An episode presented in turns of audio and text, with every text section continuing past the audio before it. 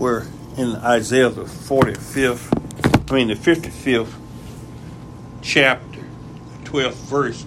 I thought I was going to couple the 12th and the 13th verse together, but after dissecting and looking at it, I think they will have to stand alone, even though they're uh, pointing toward a, a, a togetherness idea here.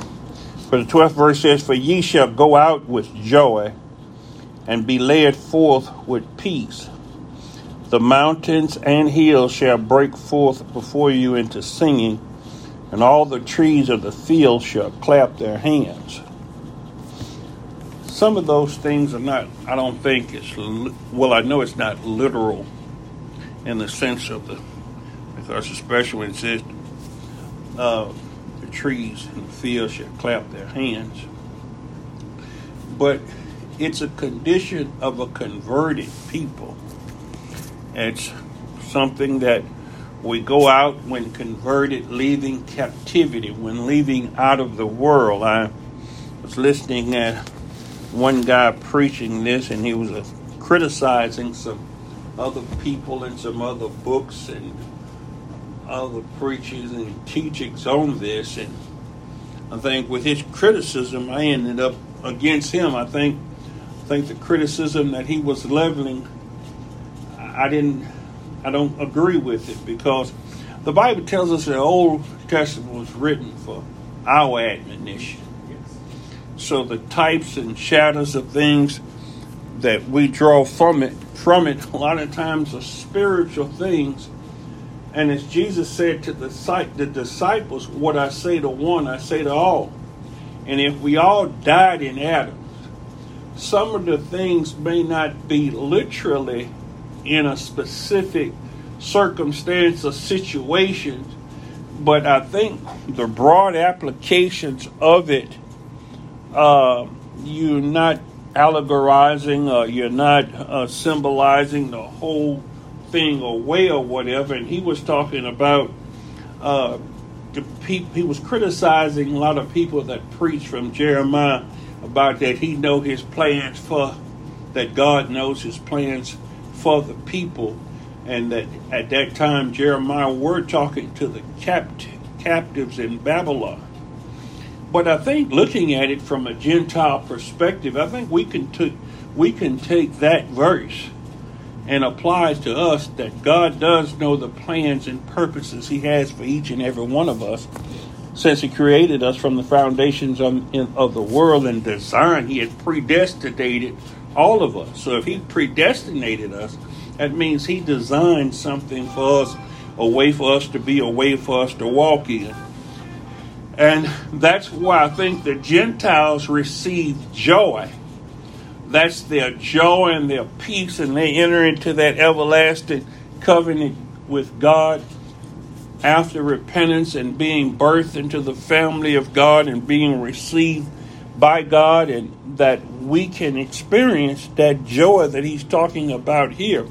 When he calls us out of Babylon, just as he called those people out of Babylon during Jeremiah's time, when he said he know the plans and purposes for them and that they were to leave captivity, he tells us to leave Babylon, the spiritual Babylon, the Babylon of this world so I think he was dead wrong. This guy, he see, so you have to watch when you're criticizing people and talking and trying to dethrone or uh, take away from what someone else has preached or whatever. But you ask God to give you understanding of what He's saying or what you can bring out there, since the Word is an active and is a living Word.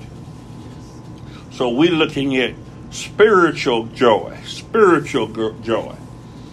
So Ezra, in the book of Ezra, the sixth chapter, the 22nd verse, it says, They observed the feast of unleavened bread for seven days with joy, for the Lord had caused them to rejoice, and had turned the heart of the king of Assyria toward them, so that he had encouraged them and strengthened their hands in the work of the house of God, that is, the house of Israel. Now, I don't know how far he would have studied this and looked at it though, but when he say the king of Assyria, he's talking about Cyrus here. Yeah. And we know Cyrus wasn't the king of Assyria. But Cyrus had captured that region when he captured Babylon. When the people were captured by Babylon, it was Cyrus that caused them to return from captivity. You remember he told them all that all that wanted to go back and build the house of the Lord that the Lord had given him this to do to release the captives and to send them back to build the house in Babylon. So we know it wasn't Sennacherib or any of the Assyrian kings who had done this, but we know that here he's talking about Cyrus. So when Nehemiah and the people were rejoicing, it's just like I said, we rejoice at the church of God at this day and time. I'm rejoicing wherever I see any church of God, whenever I see God's people released and start to raise up the name of God, I'm rejoicing and happy just as I am in the midst of our congregation. I'm rejoicing that others would return and worship the Lord. And the return from captivity, which the Psalm 126 and 2 talks about, he says, one Psalm 126 and 2 says, Then our mouth was filled with laughter and our tongue with joyful shouting.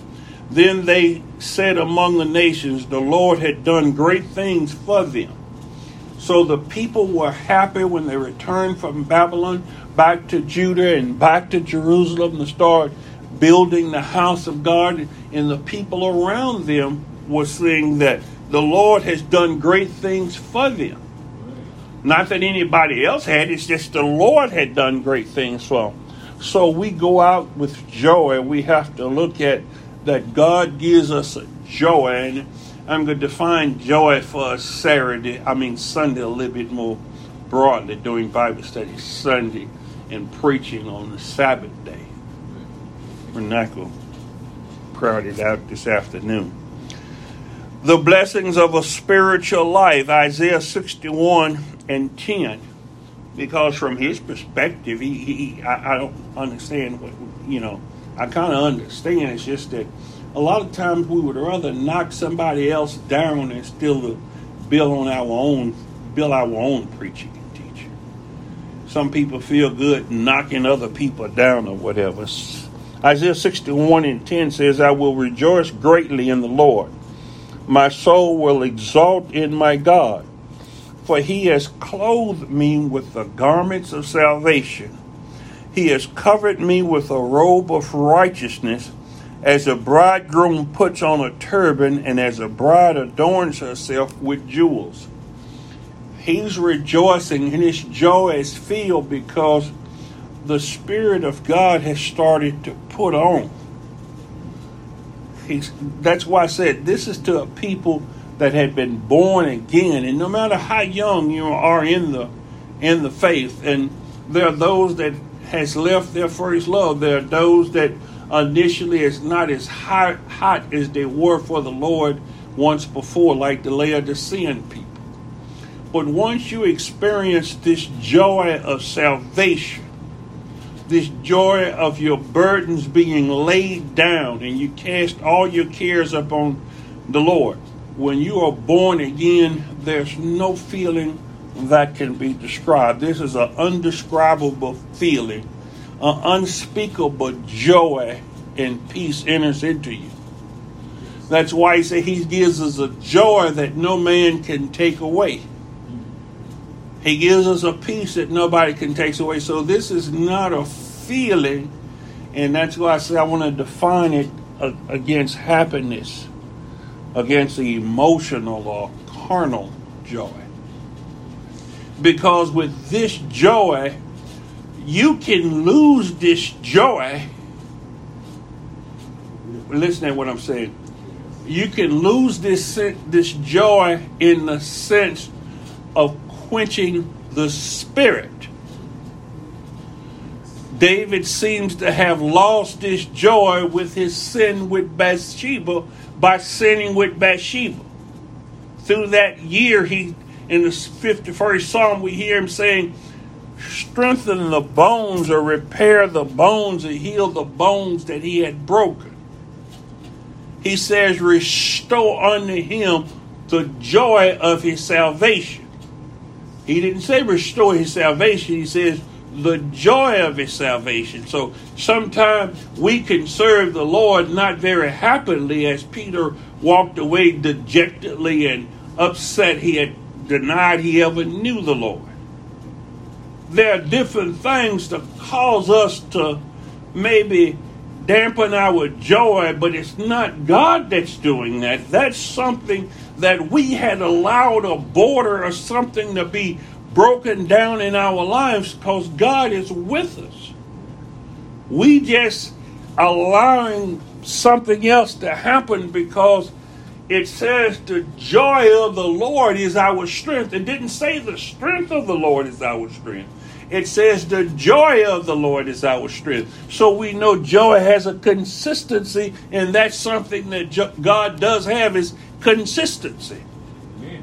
And that's our strength and we can give strength, we can give power to the enemy. We do that in a lot of our actions and things that we carry out or whatever. The delights, when we say the delight here, we're talking about joy of being happy.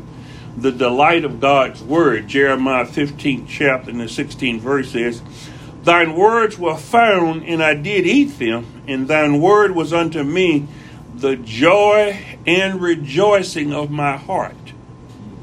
He ate.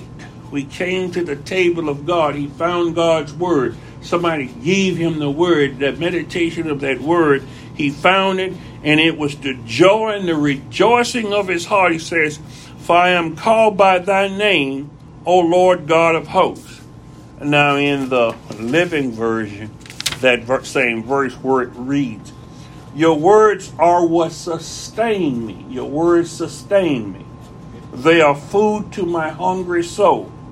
They bring joy to my sorrowing heart and delight me. That's why it says sing songs. You go go out with singing because a joyful man, joy down in my soul, joy down in my my sorrowing heart, if I would meditate on the Word of God, meditate and sing psalms and think about the promises of God, He's the lifter of my head. He, I don't have any reason to hang my head. That's why I said the angels don't know about joy, uh, the joy of having sins forgiven. When you look back about what you have been or what you have done, the joy of your salvation is that God has forgiven me of all these sins. There's no condemnation in me. That gives me joy right there. That gives me an inner joy. He says, How proud I am to bear your name, O Lord. The times of spiritual refreshing. At times of spiritual refreshing. In the book of Acts, the eighth chapter, when Philip went down to Samaria and preached God's word, it says, Then Philip went down to the city of Samaria and preached Christ unto them. And the people with one accord gave heed unto those things which Philip spake, hearing and seeing the miracles which he did. For unclean spirits crying with a loud voice came out of many that were possessed with them. And many were taken with palsy, and that were lame were healed. And there was great joy in that city the living uh, the living version says there was great joy in that city. Yes. There was rejoicing in that city because the bondage had been broken. God was healing. God was causing unclean spirits to leave out of the people, the people that were possessed. There were many miracles worked. The lame walked. Those with palsy were healed he had sent his word to heal. The people seeing this miraculous going on, and it was great joy in the city. That was something that had came from God. Only God can give a joy that can't be quenched, can't be taken away. They would have kept this consistency if they'd have continued on in God's word. God's word strengthens us, it never weakens us. So if, if we find ourselves in difficult situations as Job did, as Job did, it's God's word that we're depending upon. It's God's word that restore that that inner man. It regard it was God's word that Job was taking solace in. That's what we have is his word. The love of Christ, the love of Christ. First Peter 1 and 8. It says, Whom having not seen ye love, and whom though now ye see him not, yet believing you rejoice with joy unspeakable and full of glory. You hadn't seen Christ, but believing upon him, this is a word of faith. This is something that had came unto them. We rejoice with unspeakable joy. That's why I say this is to the church. This is to those that are born again this is to those that experience that joy. That's why it says they shall go out with joy. So if you hadn't had this joy, if you hadn't been born again, because we know joy is one of the fruit of the Spirit. Yes. I'll talk about that Sunday also. Joy is a fruit of the Spirit. So this is something that God produces in His saints. That's why I said if we're full of God's joy, if we are strengthened by the Lord, it says the joy of the Lord is our strength. So that's something that can't be dissipated. That's what I said. If we are getting joy from God, that's being produced by God. See, only God can produce true joy. Now, you can be happy and have different feelings. I have carnal or worldly joy about your team winning the Super Bowl, about getting married, about emotional and passionate things or whatever. But it, those don't last. The same joy and rejoicing you had the day that you were married, you can have a different type feeling the day that you divorce that same individual. The joy that you had when that child was born and came into the world if that child leaves before you leave, the sadness and the the, the, the, the, the feeling that you feel on that upon that child or that parent or that individual's death. So those come and go. But this joy that God gives us, it's in Christ. And He give it something no man take it away. That which God give so the blessings, the salvation of God. No man can take your salvation. When God give you salvation, He says you have eternal life. There's no one can pluck you out of His hand. That's a, that's a gift. Once God gives that, you have eternal life. Nobody can take that back. God has given it to you. Uh, the Living Version reads, "Whom having not seen you love." Uh, in whom thou now ye see him not, yet believing you rejoice with unspeakable joy, full of glory. I don't know why I put that verse in there. It says the same as the previous verse. Joy in service to God. There's a lot of joy in working in service for God, and it's found by the faithful saints and working for God.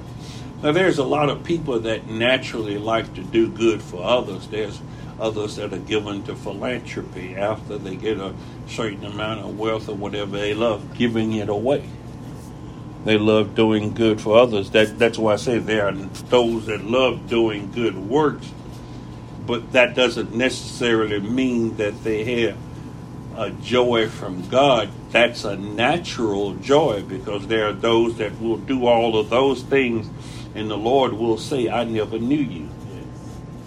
but it's that you receive joy from doing good for others, that you receive joy for helping others and casting out devils or whatever. So your joy is in the work and not in the Lord, but there are, are those that receive joy from doing the work of the Lord.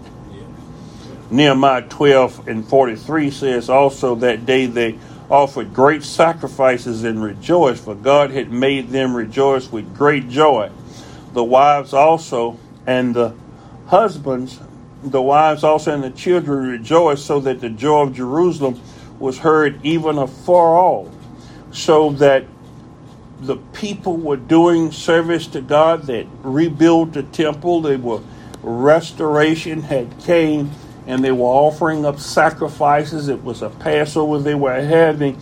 The priest did the work, and they delighted in these things and rejoicing. You rejoice to come in and set the table for the Lord, and for others to come in, and that we do the work of God. You re, we rejoice in the work of God. Psalms 40 and 8 says, I delight to do thine will, O my God.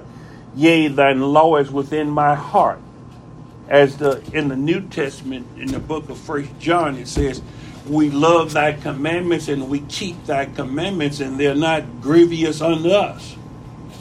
We see a world, we want to be in a world that thy will be done and thy kingdom come, and we try to bring that forth by doing good works. Yes. That's the reason for our good works. We've turned to do the good works. That's what's required of us doing good works. We should take pleasure in doing that which is good. Now we know sometimes that we have to resist a slothful spirit, a spirit of complaining, a sluggishness, because sometimes that's the flesh, and that's how you mortify the flesh, and you can't gain joy from God from the accomplishment of that the Spirit has driven you to do this good work, contrary to the flesh holding back. We quench not the Spirit or grieve the Spirit, we press on. We press on. It's like in the morning time getting up instead of laying back down hitting the snooze you go on and press on and go to work or do what you have to do so sometimes we have to work contrary to our fleshly or carnal nature, and that's the joy and happiness that we rejoice in that we continue to do the work of God. Psalm 126 and 5 says, He who goes back and forth weeping, carrying his bag of seed for planting, will indeed come again with a shout of joy, rejoicing, bringing his sheaves with him. So if you continually go out speaking God's word, showing the word, doing what he says, making disciples, doubtless you'll come back rejoicing and singing and bringing your sheaves with you because God says his word won't return unto him void. That's what we studied last week, that his word accomplished the purpose that it's been sent to. So whether these people are converted or not, you feel good having told them what the word has said, what God's word has said. And so we are accomplishing a purpose, and sometime that word repo- returns fivefold, tenfold, seventyfold, and sometime a hundredfold. But it's up to God. God give it the increase the book of Luke, we're talking about giving out the word in the book of Luke, the 10th chapter, and the 17th verse, we see why it says, And the 70 returned again with joy, saying, Lord, even the devils are subject unto us in thy name, through thy name. So they came back with great joy in their heart. So by God supplying the joy, they were strengthened. They received joy. The joy of the Lord is our strength. It what strengthens us, but it produces joy in us. And remember, joy is a fruit of the Spirit. It's a spiritual bringing about that God may bring about through much pruning, through whatever way or whatever uh, device God uses, or however God brings that about, He brings that about in our lives. The book of John, the fourth chapter, and this is the last one I shall be doing when I go by verse on that. John, the fourth chapter, and the 36th verse, and you need, may need to read the whole con- chapter to give context to the dialogue that Jesus had entered in with the disciples here and he says, already the reaper is receiving his wages and he's gathering fruit for eternal life, so that he who plants and he who reaps may rejoice together. So you remember I said Apollos planted, Paul planted, Apollos watered, God give it the increase. We see it in the Old Testament about sowing and reaping. But here he says, already is the day coming. We'll read this in the Living Version. We'll start a few verses up from there. It says, Then Jesus explained, My nourishment comes from doing the will of God who sent me and from finishing his work.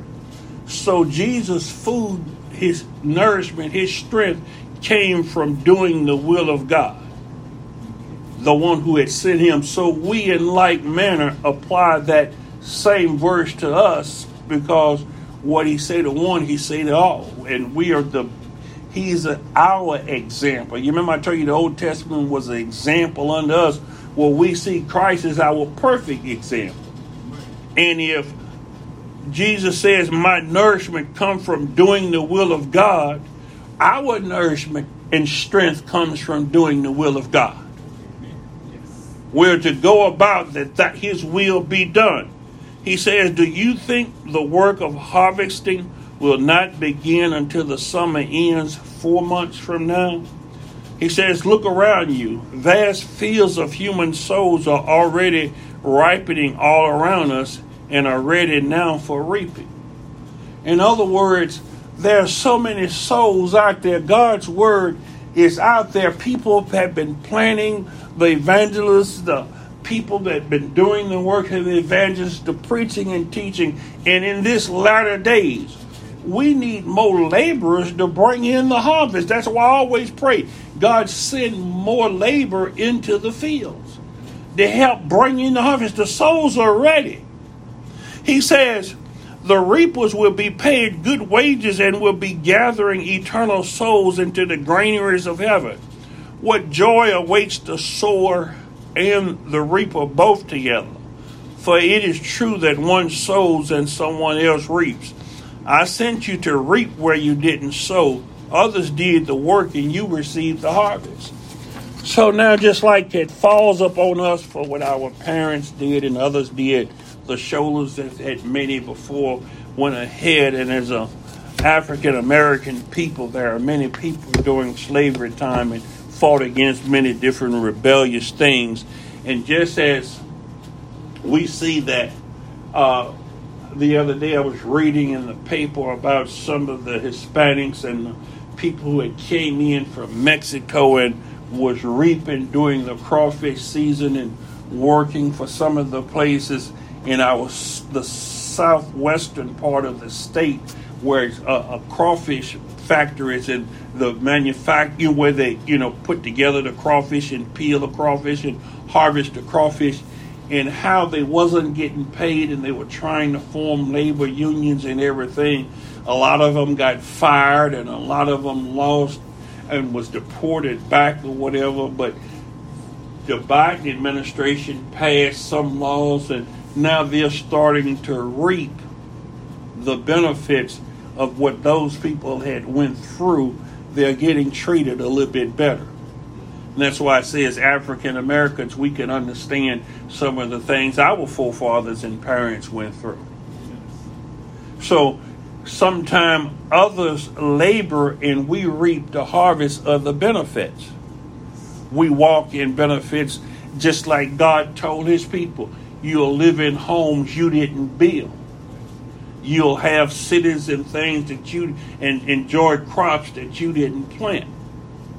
So God gives us joy, and that's what I say. We have to see that the joy of the Lord is our strength. What that that's why we have to enter in that by being born again when we pray our Father. That's why we can't pray our Father until we born again and realize what a great Father and how hallowed His name is. Joy godly joy, godly joy. Ecclesiastes 11 and 9. Rejoice, O young man, in thy youth, and let thine heart cheer thee in the days of thine youth. Walk in the ways of thine heart and in the sight of thine eyes. But know thou that this that for all things God will bring thee into judgment. Therefore remove sorrow from thine heart and put away evil from thine flesh. For childhood and youth are vanity So he's saying, enjoy your youth, enjoy every minute of it, do all you want to do, take in everything, but realize you must account, you must give account to God for everything you do. So banish grief and pain, but remember that youth was a whole lot, with a whole life before it, can you can make serious mistakes. God wants young people to enjoy this exciting time of their lives and to be happy. But being God, He knows that useful ambitions and energies can get a person into trouble. Such troubles have happened many times to young people in God's church. It can happen to God's people when we say God wants us to be happy. So we have to be careful in what we call being happy being happy. Thus, with this encouragement, he gives us a general warning. Solomon here says, as young people follow their impulses and desires, they need to realize that God will evaluate all they think and do against his teaching. See, that's why the joy, that's why he says they will come in joy because the young people, we have to instruct the young people of their joy will be a carnal joy and not a godly joy. There's a difference from a carnal joy and a godly joy. A joy is enjoying the wife of thine youth, enjoying a, a marriage, but in but having sex, uh, divorcing a woman and saying, "Well, that's not your soulmate," and carrying on a, a life against the teachings and the principle of God doesn't bring joy. It may bring momentary joy or fleeting joy, but we're getting joy confused with carnal happiness. Yes. The things that you delight in may not be godly things. And that's where Solomon erred, and that's where Solomon is telling us to tell you. We're not trying to be a, a, a old sourpuss or something, and old people trying to kill the young people's joy, but we must be teachers also. Yes. That this must be brought along in a godly way. So enjoy your life. But remember, you're going to have to give account of the deeds done in your body. So that's why we have to instruct and be teachers of our children.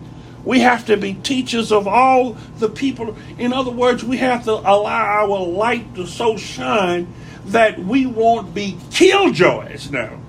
We're not killjoys, but what you have in joy or rejoicing in, maybe you have to think about this. You remember we talked about earlier, our thoughts are not like God's thoughts and his ways.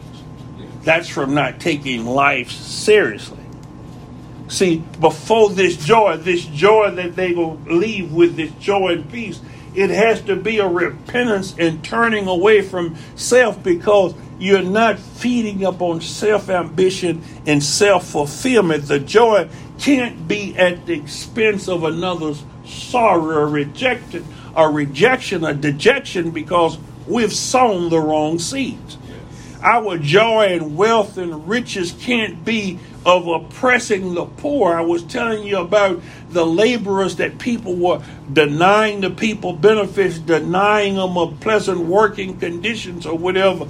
James, the book of James, tell us about the Lord of Sabaoth will re- re- redeem these people. He will cause these people to be paid back that you're oppressing, that they have brought in from your fields and they've done work, but you have joy and pleasure in the life, for you to go out and tailgate, for you to live a luxurious life and live wearing the best of clothes, driving the best of vehicles. So called living your life, your best life now, has come at the expense of oppressing another. How did you get in that position of joy, happiness, and wealth? See, because you'll have the teachers and preachers teaching against, talking about, well, what you're saying is socialism. See, because now we have people going against Christianity, going against the tenets, the teaching of Jesus Christ, preaching another Jesus. That's why it says, beware the doctrine, the teaching and instruction. So as we try to instruct and teach our young people, it applies equally to, to all of us of all age groups. We must seek joy and happiness within the boundaries of God's moral standards. We have to seek these within the bounds of God's moral standards. He promises to bring us into account for all of our activities. He promises this, and we know that's why we delight in His Word because He's good for His promises. His prom- His words to receive, uh, achieve the purpose He sent them to. That's why He's going to send the preachers, the preach and teach God's Word, so that you won't be working contrary to God's Word. Because from one mountain He preached the blessings, but from the other mountain He also preached the curses. Romans, the second chapter, Romans, the fifth through the 11th verse. It says, But after thine hardness and impenitent heart treasures up unto thyself wrath against the day of wrath and revelation of the righteous judgment of God, who will render to every man according to his deeds, to them who by patient continuance and well doing seek from seek for glory and honor and immortality, eternal life but unto them that are contentious and do not obey the truth, but obey unrighteousness, indignation, and wrath, tribulation, and anguish upon every soul of man that doeth evil, of the Jew first, and also of the Gentile. But glory and honor and peace to every man that worketh good, to the Jew first, and also to the Gentile. For there is no respect of person with God we read that, and a lot of people amen that, and a lot of people have had that scripture. And how does do the teachers and preachers look at those things?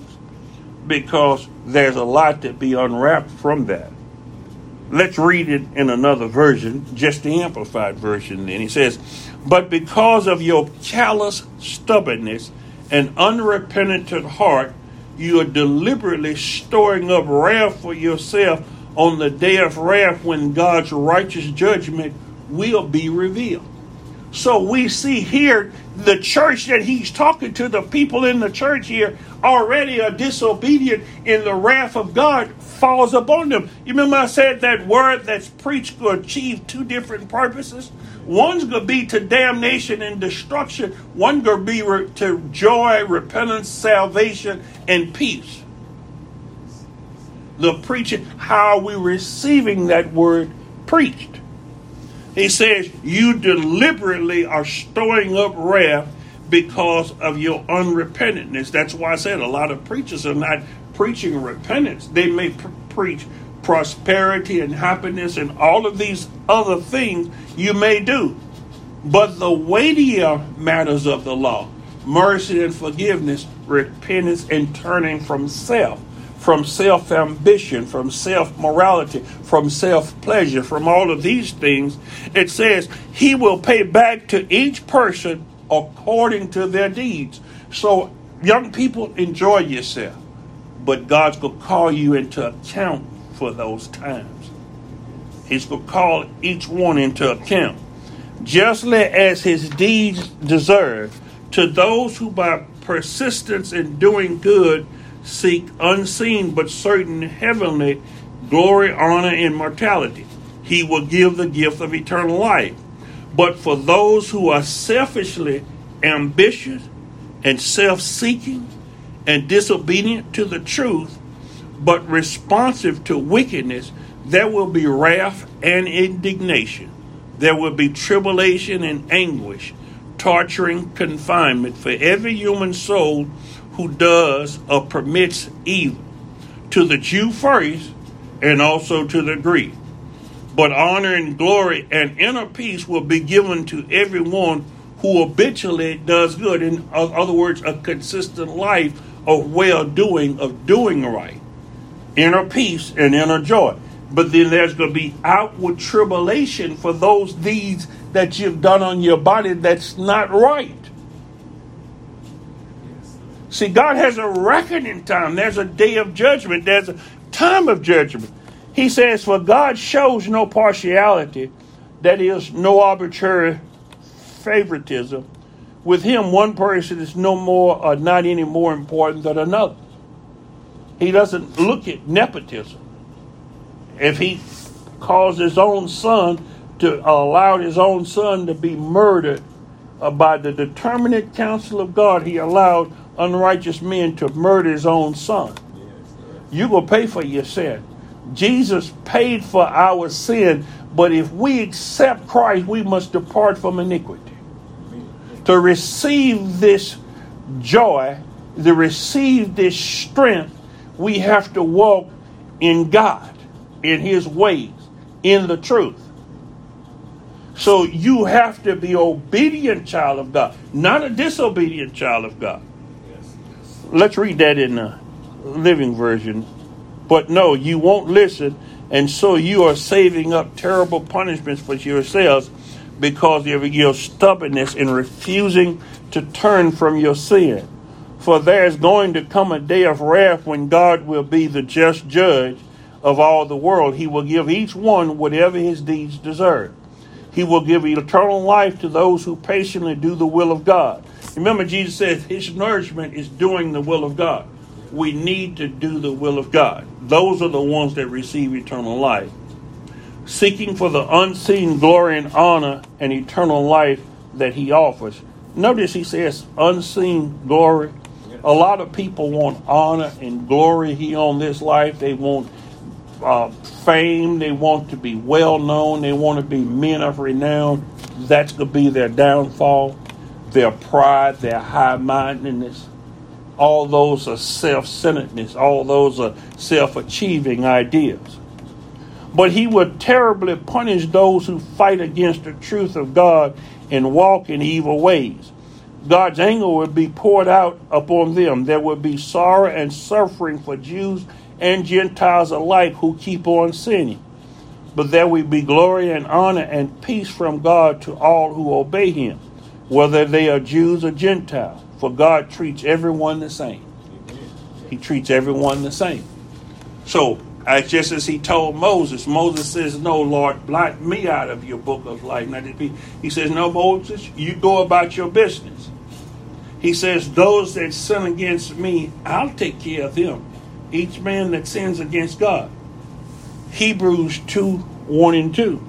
We have to, as we're looking at being free and forgiveness of sin, we have to also study what the wages of sin that are death, that's eternal death. But how about those that he gave eternal life that are sinning also, but not sinning sins that are unto death? there is a sin that's unto death. So as Ananias and Sapphira lied unto the Lord and didn't give the right tithe, God made an example out of them. But everyone who doesn't tithe doesn't necessarily lose his life. That doesn't bring the death penalty. You look at his statutes and laws that it sometimes bring back paying triple fold and double fold when we cheat, lie, and steal and do certain things certain things didn't call for the death penalty. You remember David in an unrighteous way about the man who stole the lamb, and David says, That man shall surely die. Because it wasn't David, David was talking like that. But when it was David, David says, Lord, be merciful to me. Don't let me fall in man's saying That man should have repaid fourfold or sevenfold. That's why when the penalty came down to David for killing Uriah and sinning against God with Bathsheba, that he says the sword will never leave your house. It was an extreme punishment for David. God determined those. Listen at Hebrews, he says, Hebrews 2 1 through 2 says, Therefore we ought to give the more earnest heed to the things which we've heard, lest at any time we should let them slip. For if the word spoken by angels was steadfast, and every transgression and disobedience received the just recompense of reward. Now, if that happened to the ones that heard it through Moses, that heard it by angels, what happened to those that the gospel is being preached to? You remember what he told Paul? He says, Paul, if they don't listen to you, he told the apostles, if they don't listen, shake the dust off of your feet it'll be better for Sodom and Gomorrah than it was for those people. Because now you've heard God's word preached. Now he came down here and died for you to hear for that word preached. And if you reject that what's being said here on earth, think of the punishment you're going to receive. Mm. If you're not taking the penalty he paid, you will have to pay that penalty. Yes. The Amplified says, for this reason, that is because of God's final revelation in His Son, Jesus, and because of Jesus' superiority to the angels, we must pay more closer attention than ever to the things that we have heard so that we do not in any way drift away from the truth. That's why it says, Take heed unto the word. Have an ear to hear. It's a very dangerous thing to hear God's word and not take heed to it. Who trample the word of God underfoot preaching is a mighty powerful life saving thing. The power of life and death is there. The hearing of faith. So he, that's why he sent preachers. That's why he charged us to preach the word. Issue that warning because if you don't, the blood's going to be on your hand. If you don't tell them, I'm going to hold you accountable because you should have told them. You knew it and didn't tell them. He says, For if the message given through angels, that is the law, God, the law given to Moses, was authentic and unalterable, and every violation and disobedient act received the appropriate penalty, just think of what happens to those that hadn't listened to Jesus Christ. So we must listen very careful to the truths we have heard, or we may drift away. For since this message have always proven true, and people have always been punished for disobeying them, there's a punishment for disobeying God's word. Every transgression will receive its just recompense or reward. But why not walk in the joy of the Lord? That's your strength to overcome the world. He has given you that power. That's why it says they will leave out with joy and we'll see the manifestation of the sons of God. They're going to go out with singing and rejoicing, but they're going to go out pro- proclaiming His word. In this latter day, the reapers will overtake the sowers. The word's going to be been and sowed, but people are not listening to it. If you notice, the gospel is being preached on radio, television, all over the world. The gospel. Now you're going to pay whether you're listening. Or You cannot believe the gospel if you don't want to, but you have to pay a cost for it. Ecclesiastes 12 and 3. Remember now thine Creator in the days of thine youth, while the evil days come not, nor the years draw nigh, when thou shalt say, I have no pleasure in them, while the sun or the light of the moon or the stars be not darkened, nor the clouds return after the rain. Uh, in the Amplified says, Remember thoughtfully also your Creator in the days of your youth, for you are not your own, but His before the evil days come or the years draw near when you will say, You don't take physical pleasure in these things. I have no more enjoyment. So there's going to be come a time when sex is not going to be the same to you. You're not going to be able to take pleasure enjoyment of sex. You may not even be able to have sex. Think about that. The young people that's enjoying themselves, marrying and casual sex, all kinds of B, BF, best friend, friends with benefits, or whatever you want to say. All of this sexual promiscuity, same sex, all of the things that you're doing, and you think that that's joy. That's the joy in the cares of this world. You would have to give account unto those things. Now, if there's a repentance of it, there's a repentance of it, you'll be some of the ones that's coming back preaching God's word and preaching to the young people and other people not to do those things. I wouldn't cheat on my spouse because you go run around with this man or woman and you will think that that's the love of your life and you go end up with her and leave your wife or uh, divorce your wife or something happens between her and you go wish you were back where you were you call yourself enjoying yourself and this person looked at better or that joy and that you said that you were supposed to be happy and God wants you happy or whatever. We will find out was that the word of God, the spirit of God talking, or was that demons or devils talking. Whoever was preaching or teaching, you have to give account for the deeds done in your body.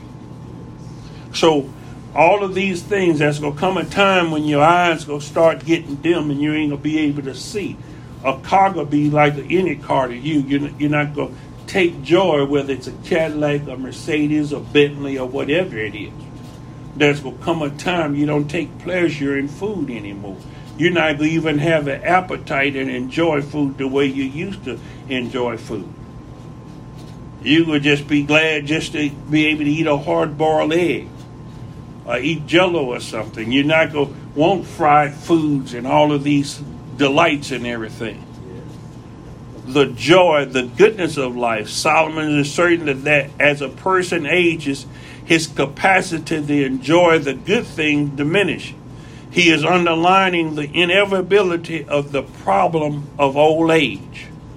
So, but God's people, if you notice, those of us that are in the church and those of us that are getting old, whether you're 60, 70, 80, or 90, enjoy being able to preach and teach the word or tell the word to somebody else.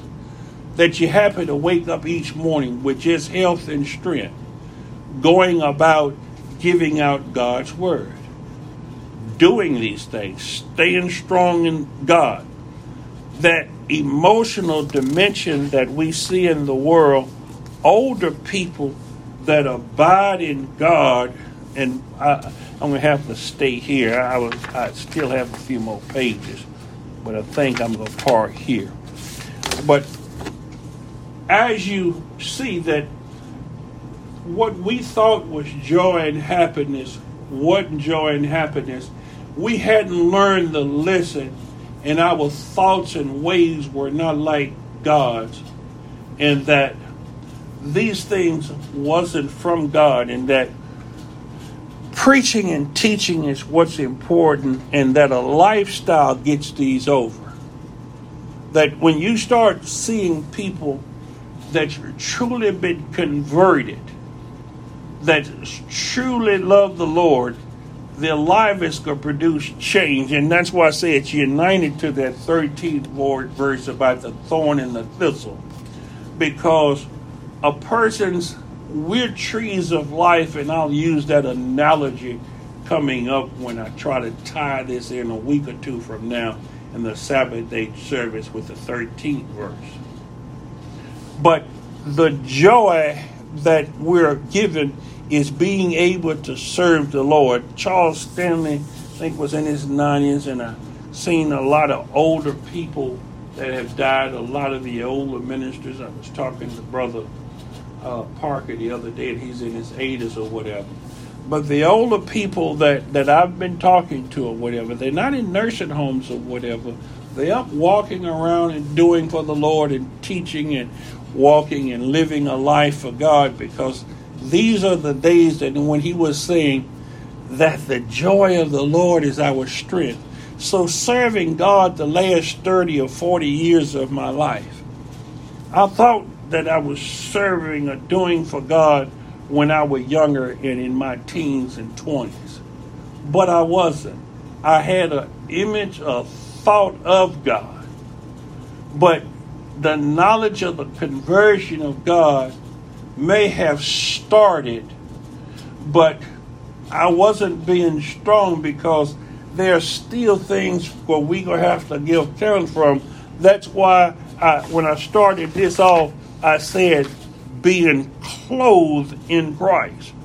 That we have put Christ on, that we've been robed in Him, that He has, we have put Him on. That what, what verse I was here? I thought it was in the New Testament, but here it is in the Old Testament. The blessings of a spiritual life. It says, I will rejoice greatly in the Lord. My soul will exalt in my God. For he has clothed me with the garments of salvation. He has covered me with a robe of righteousness, as a bridegroom puts on a turban. So, as we've been pulling off the old man and putting on the new man, there comes a time when we awaken unto the true gospel until you realize, as Jacob did, that night that he was running from Esau and he was in Bethany and laid his head on the rock up uh, as a pillar, and the angels descend up and down this Jacob's ladder, and he arose and he says, "The Lord God was in this place, and I knew it not." You know, and I know this could happen or has happened. There's going to come a time when our eyes are open or we going to become aware to take the road less traveled. That God's going to start awakening you that you're going to have to put away friends and put away and make greater and greater decisions.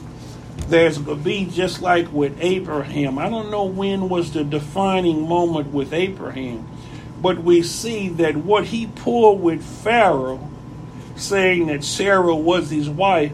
Just a few years later, he pulled with Abimelech saying the same thing. So I don't know when the point came to. We know that the the the, the inevitable point came when God called him to sacrifice Isaac.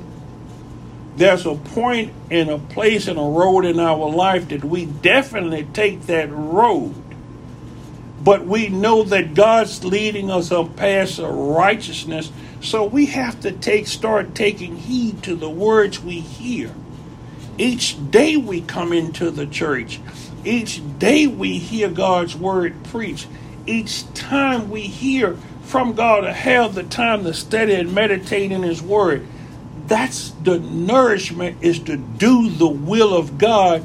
And He opens up our eyes brighter and brighter, and that's where your joy come from. It's by the strength of God in you to do his will, that ability to do God's will, because he worketh in us both to will and to do.